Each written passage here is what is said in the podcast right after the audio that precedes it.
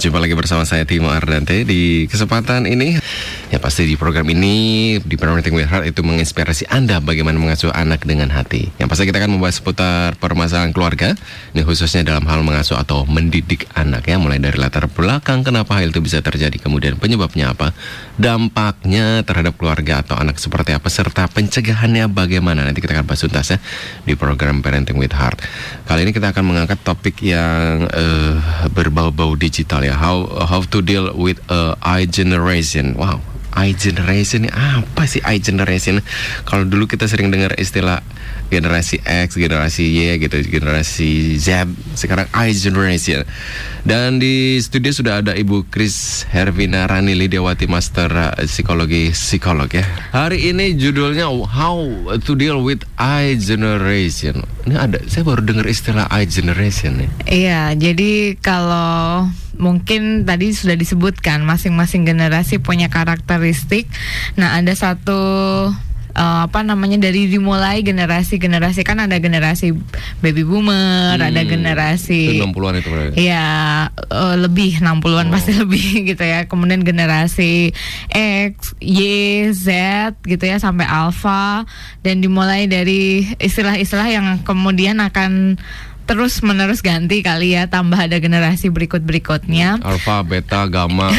Ya mungkin gitu ya. Alfa memang udah lahir gitu ya cuman mm -hmm. penelitiannya belum. Nah ada istilah baru yang diperkenalkan ada i generation ini. I itu internet sebenarnya atau net generation. Oh. yang kenal internet kan ada beberapa generasi jadi dimulai dari generasi milenial. Kalau kita sebut milenial sebenarnya milenial itu kan cuman mewakili satu generasi ya, gitu ya. Dulu kan dibilangnya milenial itu generasinya X aja, oh. gitu ya. Uh, kemudian yang ganti, eh sorry kok X, Y, gitu ya generasi hmm. Y. Kemudian Z, Alpha lebih canggih lagi. Hmm. Jadi sebenarnya beberapa generasi ini adalah generasi yang erat kaitannya dengan internet. Jadi net generation gitu ya atau internet generation. Oh, bukan gitu. generasi micin gitu kan? Ah, bukan. generasi micin itu istilah orang awam gitu ya. Jadi saking banyaknya makanan junk food mungkin. Uh, uh, saking makannya junk food dan juga sebenarnya mereka kan memang nggak nggak bisa dipungkirin bahwa hidup mereka cukup ketergantung dengan segala macam uh, yang ada di internet situs mm -hmm. lah bahkan termasuk belajar juga mungkin dari situ juga gitu ya. Kalau apa apa kan nanyanya bukan lagi ke guru kali ya iya. atau orang tuanya. ke Google. Iya ke googling lah gitu mm. ya. Kamu nggak tahu ya googling lah gitu ya. Apa apa googling lah gitu ya. Ini tempatnya di mana sih? Googling lah gitu ya. Dan kadang-kadang kita juga jadi memanjakan otak kita juga kan gitu ya. Dengan adanya segala macam yang ada di internet uh, kayak resep makanan aja gampang hmm, gitu ya. Hmm, hmm. Alah nanti gampang googling gitu ya. Jadi bukan sesuatu yang lagi uh, apa hal yang tabu gitu ya asing untuk dibicarakan bahkan termasuk di pelosok-pelosok. Kita nggak bisa lepas dari yang namanya internet. Jadi generasi sekarang dan yang akan datang nggak akan lepas dengan yang namanya artificial intelligence gitu ya. Apa tuh artificial intelligence? Artificial intelligence salah satu bentuknya adalah komputer gitu ya. Jadi maksudnya ini bentukan proses otak gitu ya kemudian sudah dituangkan dalam bentuk elektronik. Kan iya oh. dong gitu ya. Jadi pemikiran manusia ada di komputer semuanya bisa diselesaikan. Dulu orang hitung manual, sekarang hmm. bisa lewat dulu kalkulator. Uh, sekarang ya, udah lebih canggih lagi gitu ya. Situ ngomong 5 tambah 5 juga uh. udah ada yang bisa jawab gitu iya. gitu ya. Jadi segala macam bentuk ini uh, ya akan lebih canggih lagi lah gitu ya bahasa sederhananya. Dan itu nggak bisa dipungkirin generasi yang um, erat sekali dengan internet gitu ya. Bahkan ada istilahnya ada banyak gitu ya. Net generation lah, I generation dan seterusnya uh, dari generasi-generasi ke generasi baby boomer ada nggak sih yang pakai internet Enggak ada lah. Ada, eh? jangan salah. Mama saya masih baby boomer. Uh, baby boomer itu tahun berapa sih? Tahun 60? 75. Oh, 60, 70 gitu. Uh, dari baby boomer itu dari usia, uh, sorry, dari ke, tahun kelahiran 1946 sampai 65. Oh, berarti setelah merdeka ya? Setelah, setelah merdeka, merdeka, dua tahun setelah merdeka. Jadi 70 tiga itu udah di baby boomer. Mm -hmm. Sebenarnya sebelumnya ada generasi silent juga. Silent ya berarti senyap ya gitu ya zaman-zaman perang maksudnya veteran-veteran gitu ya. Oh. Silent generation teman tidak terlalu banyak dibahas karena juga sudah banyak yang lebih banyak yang meninggal gitu ya dibandingkan yang masih ada. Cuman masih ada juga di bawah itu masih ada kan. Kemudian baru eh, apa namanya generasi X juga masih pasti sekarang yang hidup juga banyak nih yang di X ini juga masih banyak. Kalau gitu. saya generasi apa ya? Kelahiran tahun berapa Kayak dulu? generasi alpha deh. Oh, bukan beta ya belum lahir lah nanti lah gitu ya. Alfa mungkin anaknya gitu ya. Ha, Jadi eh, masing-masing generasi kan punya ciri khasnya, Ciri khasnya. gitu ya dan kalau saya nanya aja deh paling gampang adalah sekarang Mas Timo umur berapa gitu ya anaknya umur berapa selisihnya berapa tahun saya nanya Eh 30 30 tahun oke kebayang nggak eh, selisih yang 30 tahun itu sangat beda nggak karakteristiknya eh banget. banget gitu ya. Oke, gini aja deh yang paling gampang adalah mungkin 10 tahun yang lalu Mm-mm. belum ada apa, sekarang sudah ada apa, kan gitu ya. 10 tahun yang lalu belum ada eh, ojek online, Ah, sekarang udah ada. Iya, itu kan sangat signifikan kemajuannya. Dulu kita mesti stop-stop ojeknya, panggil-panggil, tawar-menawar, bargaining dan itu melelahkan. Kalau sekarang udah tinggal panggil, kita ditunggu aja di mana. Nggak usah ditawar malah ada banyak promonya. Eh, eh, promonya diskonnya gitu ya. Jadi sangat berbeda sekali gitu ya. Jadi internet sangat mempengaruhi. Contoh, saya bisa memesankan misalnya mama saya yang di rumah atau bahkan di tempat lain Mhm. saya bisa pesankan sesuatu gitu ya atau kirimlah hadiah. Internet nggak bisa dipungkirin benar-benar erat dengan eh, kita gitu ya. Dan permasalahannya adalah kadang-kadang mungkin dengan perbedaan yang tadi loh selisih 30 tahun loh ini generasinya eh, an- anak sama bapak doang gitu ya. Bagaimana dengan generasi Kakeknya, kakeknya, gitu, cucu gitu ya. Seharusnya generasi yang dimaksud generasi itu apa sih? Maksudnya perbedaan generasi itu ada rentang waktunya lah. Iya, jadi generasi itu kelompok yang terdiri dari individu yang memiliki kesamaan, terutama kronologi call age, jadi usia kelahirannya, jadi rentang usia dan mengalami peristiwa sejarah penting dalam suatu periode waktu yang sama. Berarti saya mengalami sejarah 98 ya. Ah, ya itu kan satu sejarah yang sama kan berarti masih di generasinya Oh. siapa gitu ya. Jadi generasinya mungkin generasi Misalkan X, rentang 10 Y. waktu 10 tahun gitu dikatakan eh, satu generasi atau 20 tahun. Ketika dikatakan satu generasi nih. satu generasi itu bisa rentangnya dua 10 sampai 20 tahun dekade itu masih dalam rentang yang sama. Hmm, Kalau dibagi jadi eh, ada beberapa penelitian soalnya. Hmm. Jadi beda tokoh, beda pembagiannya. Eh, yang saya ambil salah satunya eh, pembagiannya dari 46 sampai 64. Jadi 20 itu kisarannya 20 Hmm, 20 deka 20 tahun atau dua dekade gitu ya. Nanti tahun 65 sampai 80 itu udah pindah lagi ke Gen Z X gitu ya. Hmm. Kemudian yang milenial kan tahun 80-an, 81 itu udah masuk generasi Y, milenium Hmm. gitu ya, abad ke-20 gitu ya. Kemudian kalau Gen Z mulai tahun 96 sampai 2009 baru pindah 2010-an atau ada yang beberapa 2012-an itu baru Alpha Generation. Waktu generasi Y itu dulu booming film apa sih Pondok Indah gitu ya. Generasi Y. Generasi yang apa Y? Y. Oh iya, milenium. Enggak deh, kayaknya ada itu eh, apa namanya tit- eh, film milenium. Saya lupa apa yang jelas semua orang senang dengan silver. Kalau Oh. milenium itu, seingat saya ya nggak tahu ya itu itu katanya Kan kita fenomena. beda generasi. Oh iya salah ya saya alpha ya tadi oh iya ya boleh boleh boleh. Dan kita masih membahas tentang how to deal with I generation. Ya, Bu Chris. Ya. Tadi eh, sudah sedikit eh, menerangkan tentang contoh-contoh atau generasi yang ada di dunia ya, generasi baby boomer, kemudian generasi X, generasi Y, generasi Z gitu. Karakteristiknya itu sendiri gimana sih?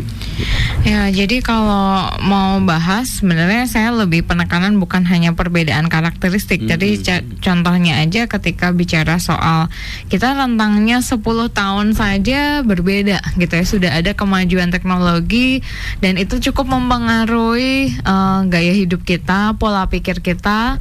Kalau dulu mungkin kita masih mau gitu ya bersusah payah bahkan jalan mungkin satu kilo, dua kilo, lima kilo tuh masih oke okay, okay. gitu ya. Hmm. Untuk generasi terutama generasi baby boomer jalan 10 kilo juga nggak masalah karena memang nggak ada kendaraan waktu hmm. itu gitu ya. Agak sangat jarang uh, apa namanya kendaraan transportasi umum gitu ya. Jadi hmm. bus itu masih jarang sekali kan gitu ya. Zamannya setelah perang nah, belum ada lah ya busway itu belum ada gitu ya. Belum ada juga mungkin uh, bahkan Kopaja aja belum ada mungkin Metro gitu ya. Metro Mini belum ada. Jadi jalan kaki naik sepeda bahkan mungkin itu dulu paling keren hmm. gitu ya. Belum ada motor yang punya motor mungkin uh, beberapa orang saja gitu ya. Jadi hmm. sangat berbeda sekali. Dulu jalan itu nggak masalah. Mungkin buat anak-anak sekarang ya lah cuman ke situ doang gitu ya. Hmm. Tapi naik angkot ya memang sudah berbeda zamannya. Sudah gitu. berbeda atau anaknya yang malas nih? Iya, itu bisa terjadi. Jadi pola pikirnya masa generasi bukan masing-masing generasi berbeda, bukan hanya sekadar malas, tapi memang yang lainnya juga begitu. Contoh oh. uh, kita memesanan makanan gitu ya. Mm -hmm. Ya delivery order ngapain sih jalan aja tinggal misalnya mm -hmm. atau kita keluar aja gitu ya. Mungkin mm -hmm. orang tuanya pengennya sekalian jalan, mm -hmm. udara segar, tapi mm -hmm. kan buat anak-anak uh, yang di bawah kita mungkin generasinya yang sudah ya biasa, itu sudah wajar lah kita shopping juga online gitu ya beli makanan juga online juga.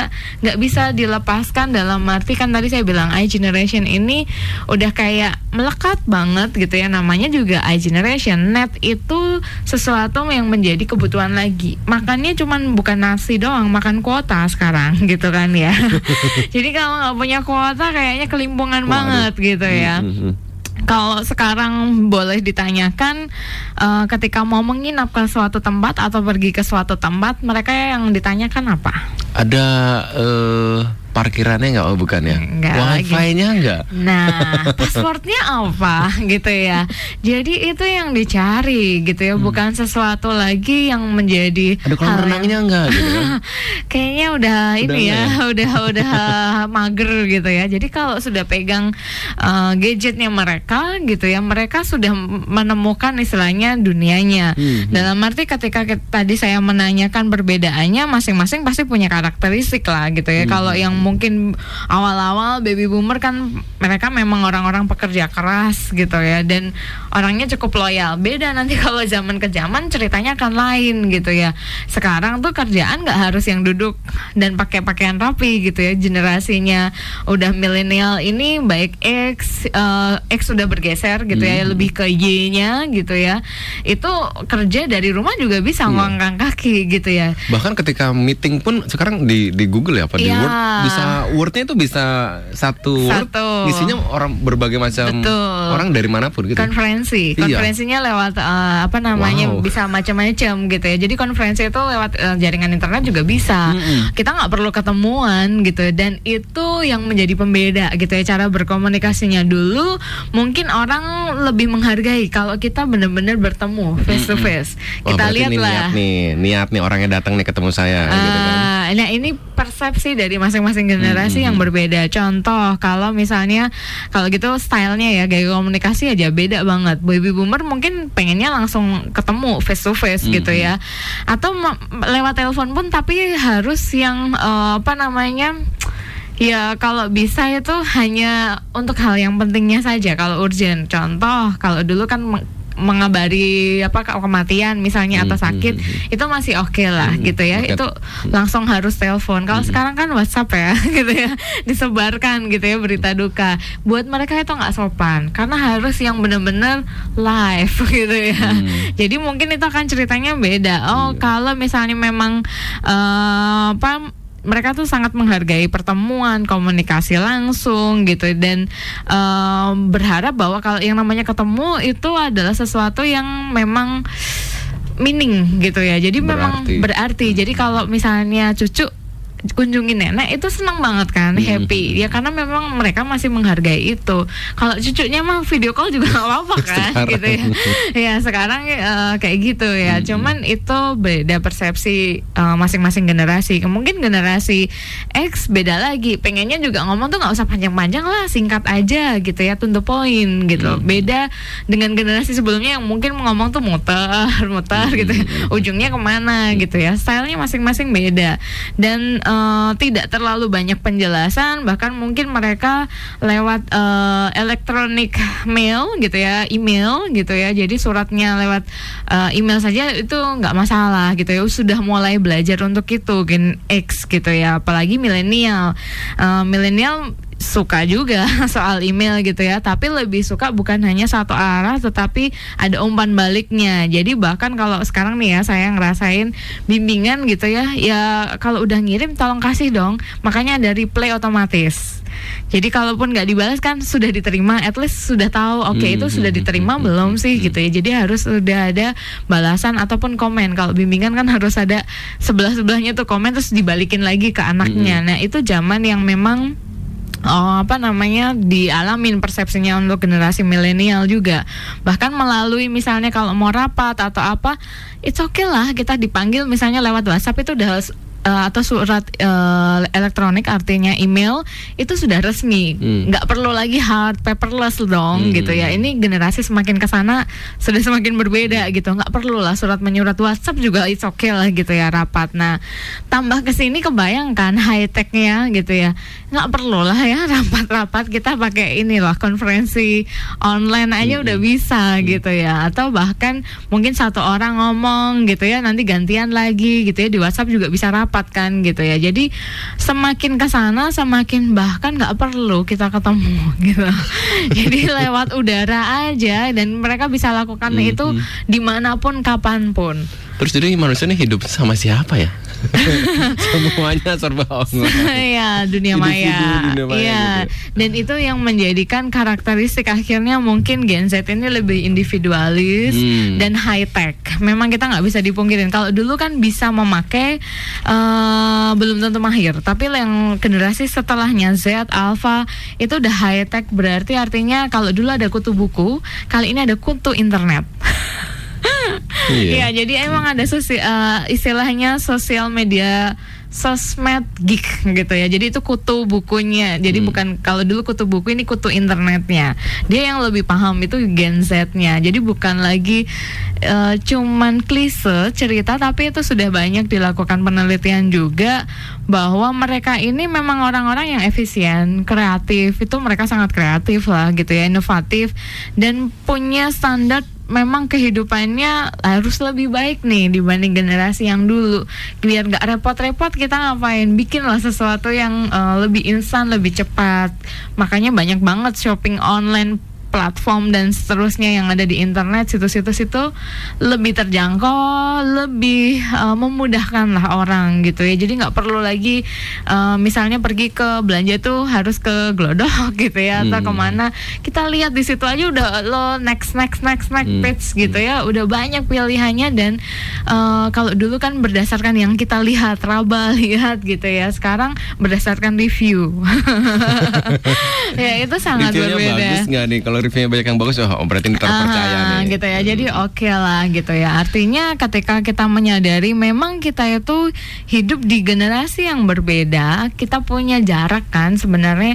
Ya kita nggak bisa pungkir ini kemajuan teknologi memang harus diterima. Berarti kita uh, pengaruhnya stop. generasi setiap uh, generasi berbeda karena pengaruhnya kemajuan teknologi saja kah? Atau tentu ada faktor, tidak faktor tentu lain? tidak. Tapi itu tidak bisa dipungkirin sangat mempengaruhi. Contoh paling gampang adalah ketika misalnya kita nggak bisa lepas dari internet kita bisa nggak larang anaknya nggak kenal sama sekali gitu kan. Nggak bisa juga. Nah hmm. kayak gitu. Jadi uh, hal-hal yang dealnya itu lah loh. Kapan sih kamu harus pakai uh, sampai kapan gitu ya kan? Hmm. mereka sangat melekat sekali sekali. Hmm. Lahir udah kenal. Uh, lahir sudah dikelilingi dengan hmm. berbagai macam jenis gadget dan seterusnya dan itu nggak bisa dipungkir ya. Misalkan ada orang tua yang ekstrim gitu. Uh, ya udah saya nggak nggak nggak pengen anak saya atau putri saya terpapar dengan eh, teknologi ini gitu. Oke, okay, kalau gitu saya beritahukan dulu uh, ini bukan kita bahasanya negatifnya soal internet gitu kan ya. Mm -hmm. Pasti masing-masing generasi punya kelebihannya juga gitu ya dan dampaknya dari teknologi ini juga punya dampak yang positif. Contoh yang tadi saya sebutkan kita nggak perlu jauh-jauh loh jalan. Itu kan memudahkan kita. Itu positifnya. Terus kemudian kalaupun misalnya dia pergi ke luar negeri secara komunikasi itu lebih memudahkan loh dampak positifnya, ya kan? Kita nggak terlalu yang oh kita benar-benar tahu gitu Apa ya. kabarnya ya? Ah, apa kabarnya kita nggak menduga-duga mereka dia Sehat ya? sehat atau apa kita video call juga bisa itu sangat punya dampak yang Positifnya positifnya nih. gitu ya. Tentu banyak juga positif yang lain. Contoh achievement itu juga bisa didapat. Sekarang udah masuk loh jadi eh, apa namanya cabang olahraga resmi. Kemarin dibahas Oh, kan e-sport. e-sport Hmm. gitu ya. Jadi itu hal-hal yang positif yang perlu kita tahu juga gitu ya. Jadi eh, ada yang memiliki dampak positif ada yang pastinya tentu negatif. Yang sering dibahas kan negatifnya aja. Positifnya dong juga harus juga diberitahukan bahwa mereka memang lebih inovatif akhirnya. Hacker yang kemarin ketemu yang bisa meretas misalnya eh, Situs. situsnya NASA. Itu anak SMP loh. Artinya eh, ini bukan masalah hacker untuk jahat kan? Enggak seba- supaya tahu oh codingnya itu ada yang bolong maka mereka akan segera memperbaiki programnya supaya tidak diretas penjahat. Kan itu baik. Jadi artinya kalau diberi fasilitas mereka akan punya inovasi kreativitas yang membantu manusia. Ini tools gitu ya. Jadi harus dipergunakan sebaik-baiknya. Nah artinya semuanya punya dampak positif tapi juga pasti kita akan memperhatikan yang negatif. Supaya jangan punya dampak negatif maka tetap dengerin di sini gitu ya.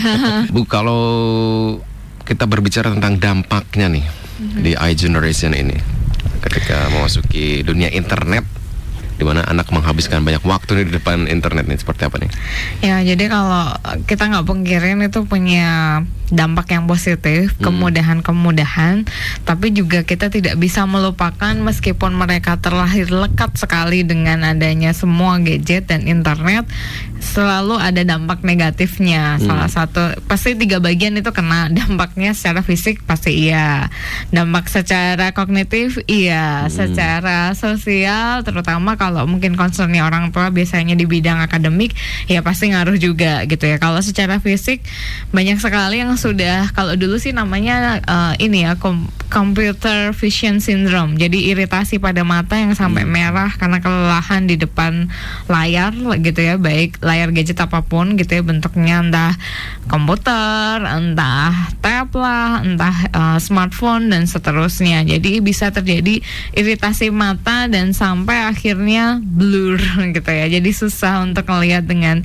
jelas gitu ya sampai min gitu. eh, ya lebih dari min cuman minus doang. Banyak kasusnya bukan cuman minus tapi ada yang miopi lah, hipermiopi. Jadi belum waktunya eh, rabun, rabun jarak dekat ataupun jauh gitu ya. Jadi kemarin barusan banget gitu ya ada anak SMP kelas 8 gitu yang bener-bener nggak bisa lihat gitu ya blur gitu terus diperiksakan ternyata rabun dekat gitu ya ada juga yang rabun jauh gitu. ya. jadi belum usianya harusnya kan eh, kalau miopi misalnya usianya udah di 50 atas gitu ya ya. udah Usia senja. usia senja gitu ya tapi itu terjadi gitu ya banyak yang eh, kelelahan lah matanya harusnya udah istirahat malam-malam juga tetap terpapar dan jam biologisnya cukup terganggu juga gitu ya karena harusnya kan kalau malam gelap tapi karena terpapar terus dengan layar eh, apa namanya smartphone gitu ya. Jadi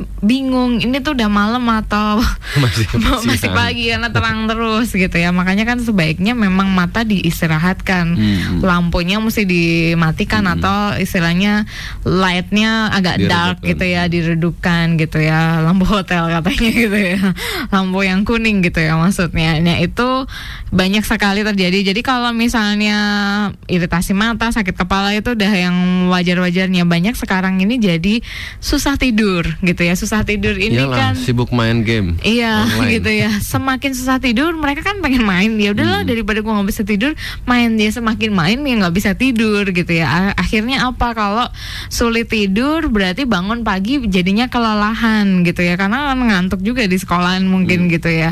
Eh, dan sulit tidur ini kan bukan sesuatu yang biasa. Kalau di psikologi belajar juga mungkin orang-orang pernah dengar juga insomnia, gangguan tidur gitu ya. Jadi susah benar-benar jam biologisnya cukup terganggu sekali gitu dan nggak fit hormon melatoninnya terganggu yang ngatur untuk tidur gitu jadi agak menurun juga nah kalau uh, ketika kita bisa bayangin lah kalau contoh satu aja yang saya ambil sulit tidur itu dampaknya panjang gitu ya. Kebayang kan kalau nggak bisa tidur rasanya apa yang terjadi? Kalau mungkin yang punya baby kan cukup terganggu gitu ya. Uring-uringan seharian. Oh, nggak enak deh pokoknya. Ya gangguannya habis itu banyak gangguan hmm. emosi dan perilaku. Itu hmm. nggak bisa dipungkirin. Itu secara fisik sudah mengganggu seperti itu, pastinya yang lain-lainnya mengikuti. Contoh lagi kalau nggak bisa tidur biasanya mungkin sambil begadangan sambil nyemil. Ya makan di tempat doang nih gitu ya makan duduk eh, orang-orang yang suka dengan gadget atau kerjanya cuma duduk di depan internet rentan sekali yang namanya obesitas. Banyak anak-anak kita juga harusnya beraktivitas di luar. Hmm. Main bola kan dulu pegang bola main di lapangan ya. Sekarang enggak main main bola di depan komputer juga gitu ya. Dan itu memang nggak bisa terhindarkan. Bukan berarti tidak boleh karena juga sekarang sudah ada ajangnya gitu tadi yang saya sebutkan. Dan itu pun tetap ada latihan secara fisiknya loh gitu ya. Bukan ah. berarti cuma duduk di komputer enggak mungkin bapak ibu juga boleh search gitu ya. E-sport itu apa sih gitu ya? Mobile hmm. legend itu apa sih gitu hmm. ya. Mereka pun yang benar-benar yang terjun di bidang itu bukan yang main doang enggak. Mereka juga ada trainingnya juga. Dan itu benar-benar kayak atlet gitu ya. Tetap ada uh, secara fisiknya juga ada. Kemudian juga ber apa namanya ada kayak tutornya untuk strateginya dan seterusnya. Oh. Dan itu benar-benar profesional, hmm. makanya hmm. bisa jadi ajang akhirnya masuk di SEA Game hmm. nanti juga gitu ya. Jadi secara official kalau kemarin kan belum unofficial. Terus postur tubuhnya bagaimana, jarinya gimana itu pasti akan mempengaruhi kan kita gini terus gitu ya. Lama-lama ngebungkuk posturnya yang tadinya harusnya nantilah usia 60-an gitu ya. Sekarang itu terjadi gitu ya. Banyak anak-anak bungkuk sebelum waktunya, menua sebelum waktunya. Itu secara fisik. Dan itu tentunya berpengaruh juga pada uh, secara kognitif gitu ya. Kalau misalnya tadi kurang tidur aja kan paginya nggak bisa konsentrasi juga. Bukan hanya karena hanya kurang tidurnya saja tetapi memang aduh kapan ya nih selesainya? Mau main mau main mau main gitu ya. Jadi nggak hmm. concern. Mau diajarin apa?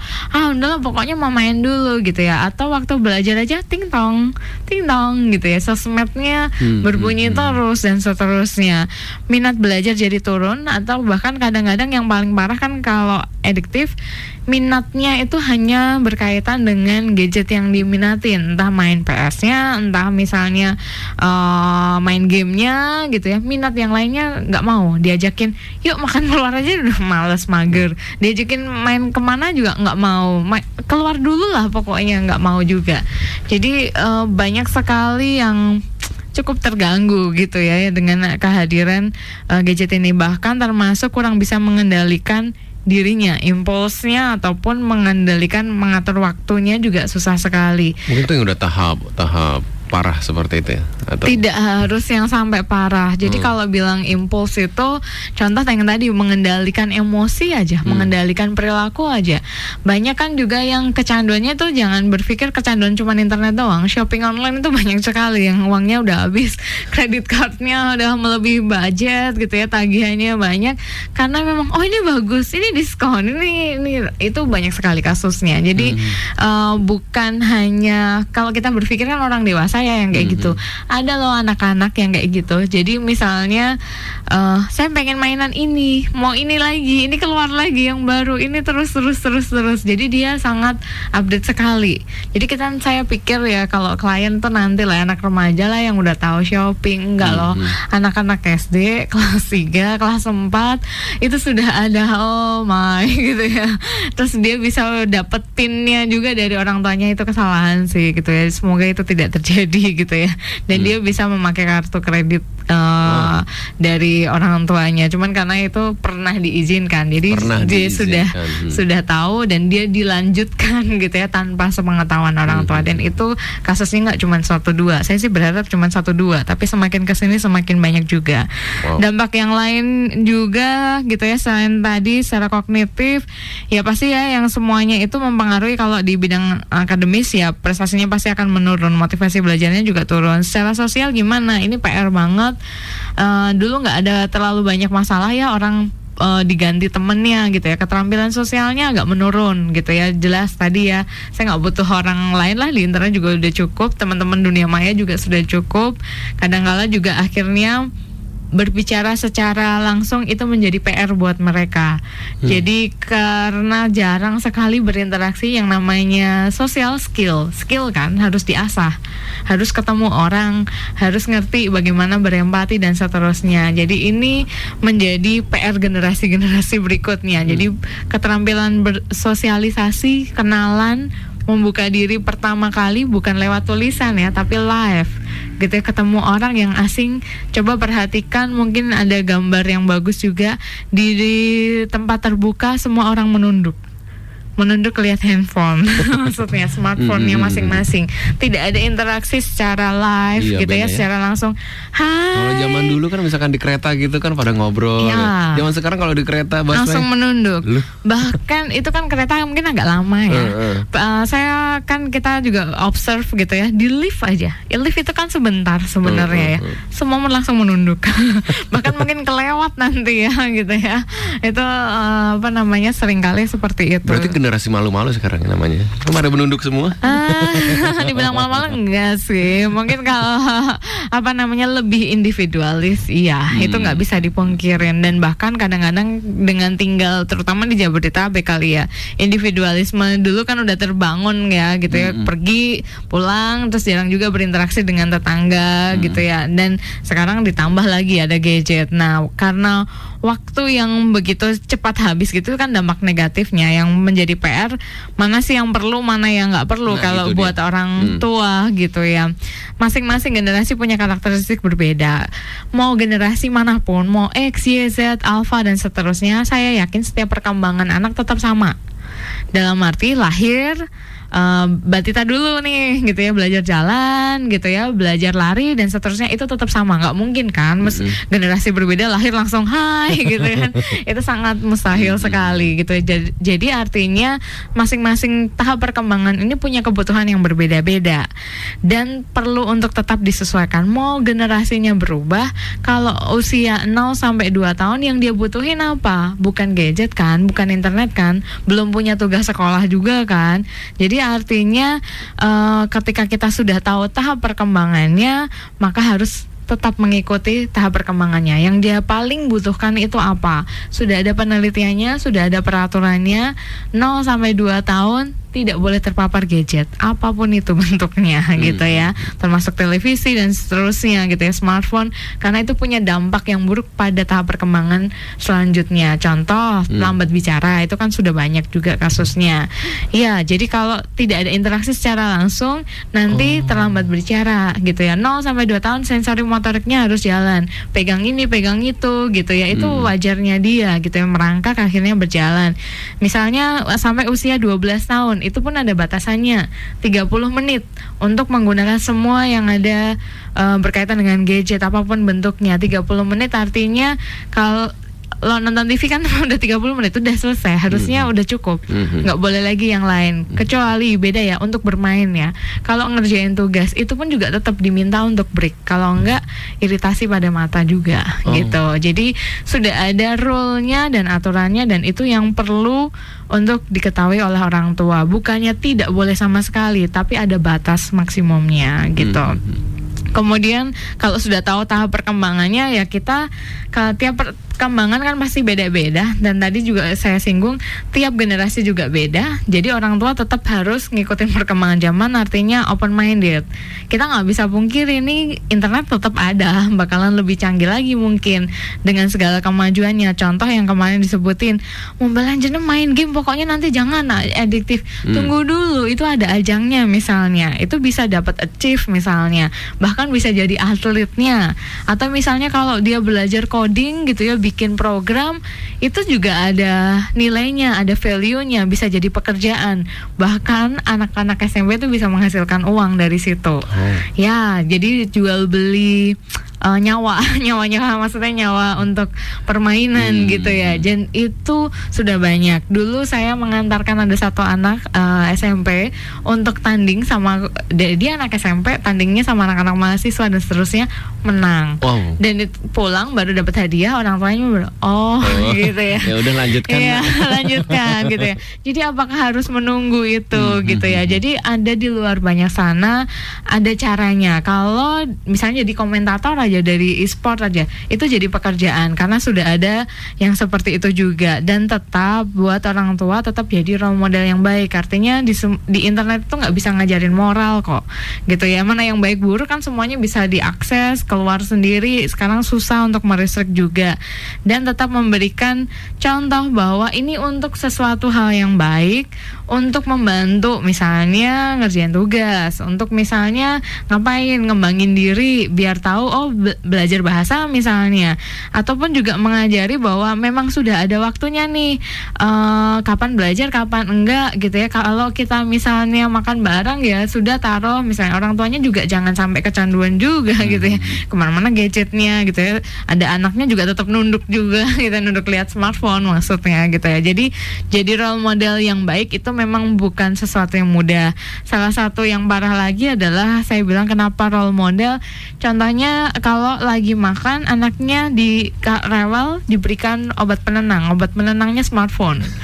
Eh, itu bukan menjadi hal yang baik. Nah besok-besok pas adiktif bingung gitu kan nariknya lagi. Jadi menjadi orang tua yang baik artinya teladan, punya integritas, punya tanggung jawab sebagai orang tuanya supaya bisa nanti ke depannya tetap bertanggung jawab sebagai orang tua gitu mempertanggungjawabkan. Lah kemarin-kemarin dikasih obat penenangnya smartphone sekarang diminta gitu ya pada saat yang eh, sama juga. Perlu juga orang tua membatasi tentunya eh, berapa lama, kapan juga gitu ya. Jadi untuk tahu sebenarnya jadwal-jadwalnya kalau mungkin sudah sekolah itu akan lebih eh, apa namanya teratur gitu ya. Ada beberapa orang tua yang menerapkan hanya Sabtu Minggu misalnya di luar jam sekolah. Tapi kan bukan berarti eh, internet ini jadi oh ya nanti nanti Sabtu Minggu dia dari pagi sampai malam. Itu kan juga nggak baik juga buat kesehatannya. Istilah katanya puasa Senin sampai Jumat habis itu makan segudang kan Hmm, gitu hmm, itu nggak baik juga. Artinya perlu untuk batasan waktu yang clear, yang jelas dan ini bukan sesuatu kebutuhan utama buat mereka gitu ya. Dalam arti kan makan itu kebutuhan utama harus makan. Tapi internet bukan sesuatu kebutuhan utama tapi memang tidak bisa dipisahkan. Ya, itu mesti dibedain.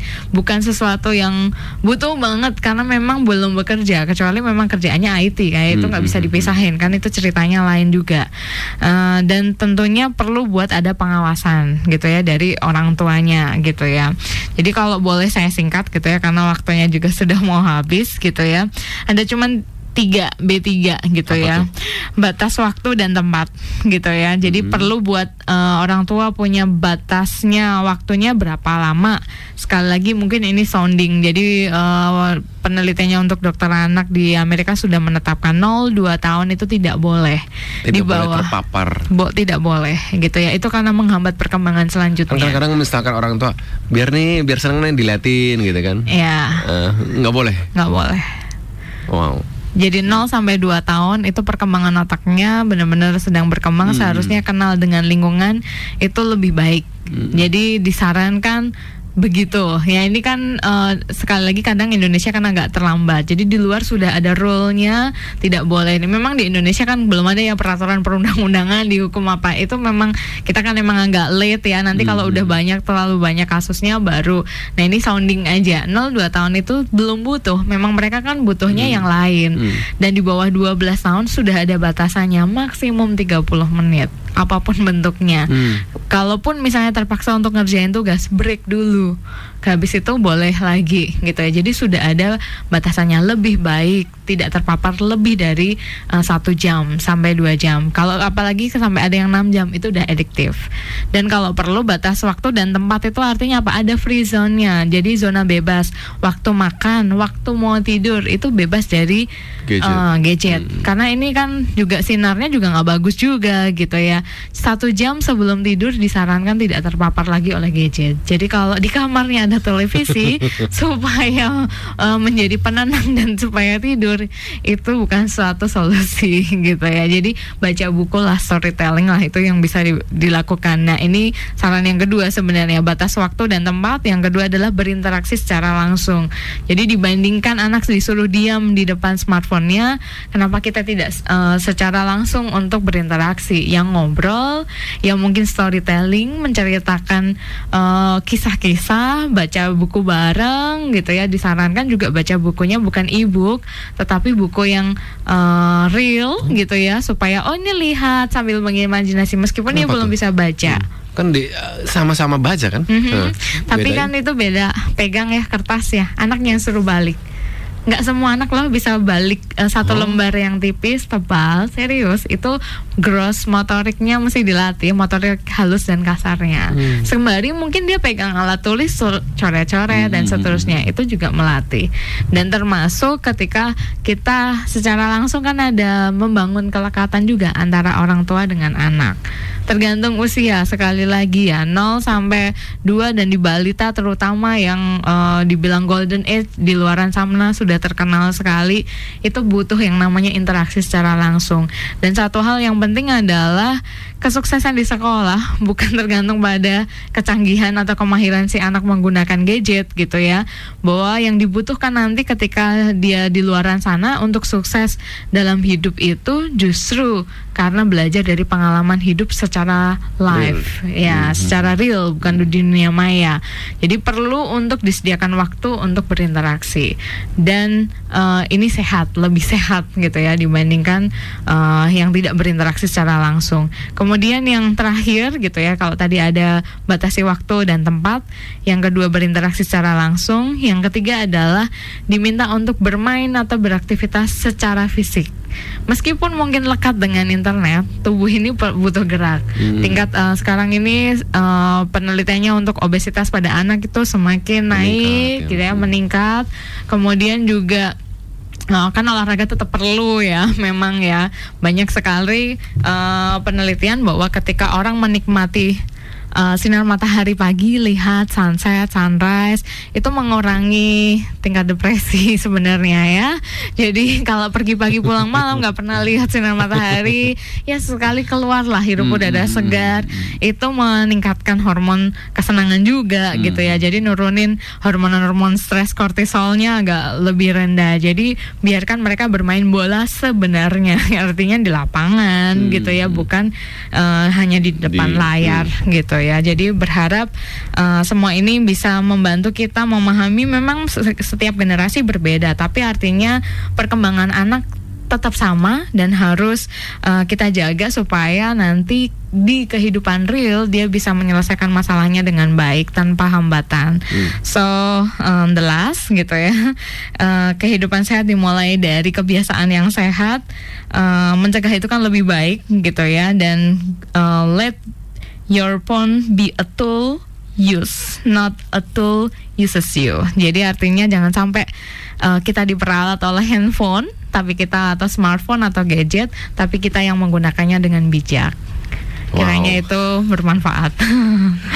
Baik banget ya pelajaran hari iya. ini. Baik mungkin misalkan ingin bertanya lebih lanjut nih ke Ibu Kris Hervina Rani, gimana nih? Um, boleh kontak saya di email di krishervina.lidiawati@gmail com atau di line di Kris Servina 085806805099 triple sembilan. Baik, terima kasih Ibu Kris. Terima kasih juga untuk Anda yang sudah bergabung berinteraksi dengan program Parenting with Heart. Kita ketemu lagi minggu depan di acara yang gelombang yang sama tentunya. Keep on growing and never give up.